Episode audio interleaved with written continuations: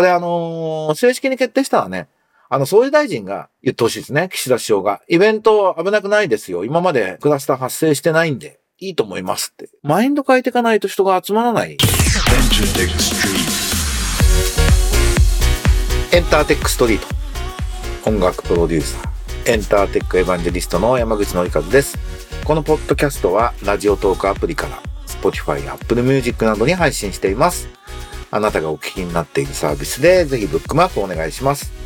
えー今とこれからのエンターテインメントテクノロジーのホットトピックスについて一緒に考えていくプログラム。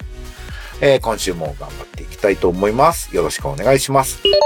ということで、皆さんお元気ですか？なんかこの一週間は、東京は春の気配が感じられるようになったなという気がしてます。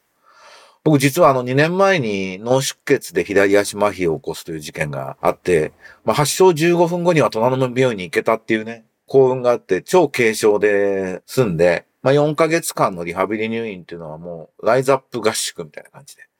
もう痩せるわ、内臓も綺麗になるわ、と良いことずくめでしたね。そのまま2年間パーソナルトレーニングとかストレッチも続けてすごい健康にはなってるんですけど、やっぱりその筋肉とか神経、まあ、神経がね、1センチ四方ぐらい使えない神経が出て、今別の神経で筋肉を動かすように覚え直すっていうのがまあリハビリってことみたいなんですけど、だからその多分後遺症なんですけど、冬の寒さでは筋肉が硬直するっていうのがね、あるんですよ。で、僕寒いの気にならない、むしろ寒いの好きなタイプだったんですけど、朝起きてストレッチしないとスムーズに歩けないみたいなことになっていて、で、ともかく冷やすの良くないですって言われて、スパッツってね、男性用スパッツなんですね。生まれて初めて初体験しました。けど、先週ぐらいから、その朝起きた時に筋肉が硬直する感じっていうのがなくなりましたね。こんな季節の感じ方もあるんですね。去年の11月に僕根津に引っ越して、この屋根線谷中根津千駄木エリア屋根線って言いますけど、こ散歩に最適なんでね、春になって街を歩くのが楽しみにしてます。あのーこの脳出血のことはノートに2回ぐらい闘病記録っていうのを え書いてるので、何があったかって興味のある方は読んでみてください。今年の春には2、3キロランニングして完全復活宣言のノートを書こうというふうに思っております。さて、そんな春の予感も感じる中、えー最近のニュースについてお話ししたいと思います。先週のニュースというとやっぱりロシアのウクライナ侵攻の話は避けられない感じなのかなと。世界中が今ウクライナに注目してるっていう感じだと思うんですけど、改めて思うのは日本人にはすごくやっぱり理解が難しい出来事だなって改めて思いますね。やっぱり日本は島国で、まあ日本人であるってことと国家の形っていうのが比較的、比較的っていうか他の国に比べると圧倒的にまあシンプルに考えやすい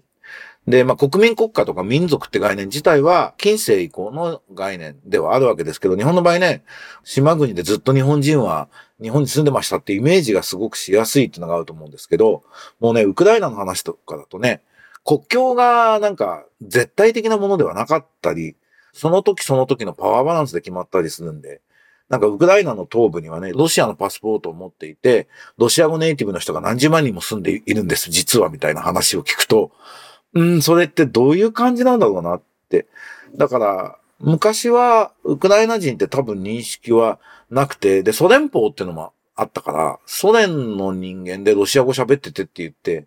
みたいなことだと、全然捉え方は違いますよね。なんか今のウクライナの大統領がこう元コメディアンで、すごいポピュリストで問題あるってこともあるみたいで、まあ、だからってね、キエフを攻めてるのはプーチンはやりすぎなんで、もちろん良くないなということではあるんですけれども、とりあえずあの、昨日かなんかの時点で一旦停戦っていうのが発表になったんで、よかったなと。もうこういう時はともかく人が死なない、特に民間人が死なないことを祈って、まあ日本の政府としても、ともかく戦争が拡大しないってことを考えるべきなんじゃないかなと思って見ています。えー、それから明るいニュース一ついきたいと思います。これ共同通信。イベント人数の上限撤廃を検討。政府が感染対策条件に満員可能というニュースです。えー25日の新型コロナウイルス感染症対策分科会で、これまで感染拡大時に行ってきた大規模イベントへの参加人数制限について、一定の感染対策を条件に上限を撤廃する案を示した。緊急事態宣言では1万人、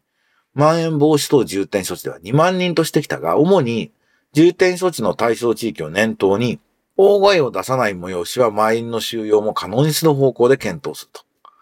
分科会で改めて議論した上で方針を決める。イベントではクラスターがほとんど発生しておらず、リスクが低いと判断したと。これやっとって感じですよね。この最後にでもイベンターではクラスターがほとんど発生しておらず、リスクが低いと判断したっていう一文に、が素晴らしいなと思います。これあの、本当にね、音楽、今回は業界団体の上のリーダーの皆様が頑張ってずっと長田町霞が関にね、運動していただいているのを、働きかけていただいているのを僕は知っているので、ありがたいなと改めて思いますが、これあのー正式に決定したらね、あの、総理大臣が言ってほしいですね。岸田首相が。イベント危なくないですよ。今までクラスター発生してないんで、いいと思いますって。マインド変えていかないと人が集まらないですよね。っていうことを思って、これはいいニュースだなと思います。で、先日ディスクガレージの会長で、コンサートプロモーターズ協会の会長でもある中西さんにかなり踏み込んだお話、アフターコロナ何が課題で、コンサートどうすればいいのかってお話してるんで、これあのーはい、ニューミドルマンコミュニティのノートの方に詳細レポートが載ってます。あの素晴らしいコミメンバーの飯島くんっていうのが素晴らしくまとめてくれてるので、ぜひコンサートどうなっていくんだろうっていう人はチェックしていただけるとありがたいなと思います。ニューミドルマンコミュニティのノートでコンサートプロモーターズ協会中西さんがゲストの回のイベントレポートになります。あと記事に関して言うと DTM ステーションっていう藤本健さんって人が長年やっている DTM をテーマにしているニュースサイト、ブログサイトがあるんですけども、これであの山口ゼミのことを記事にしていただきました。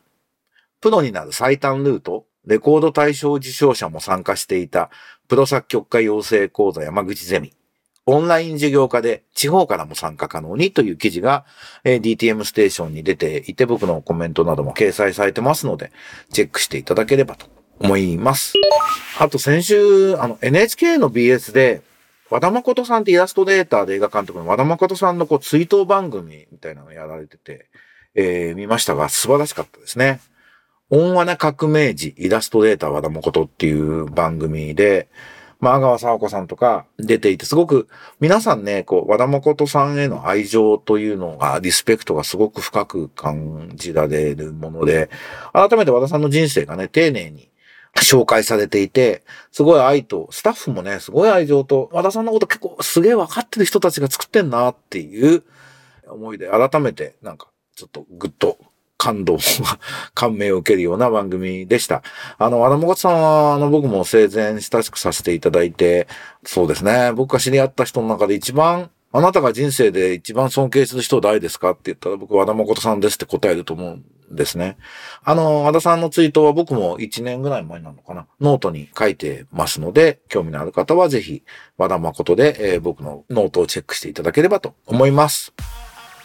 ということで、なんか今日はウクライナの話や春になった話など、なんかちょっと取り留めのないお話になってしまいましたが、エンターテックストリートいかがでしたでしょうか、えーもうね、2月も終わりで、年度末ってね、仕事してるといろんなことがあるので、えー皆様お忙しいかと思いますが、暖かくなってきましたし、頑張っていきましょうということで、また来週お会いしましょう。エンターテックエヴァンゲリスト山口のりかずのエンターテックストリートでした。それじゃあね、バイバイ。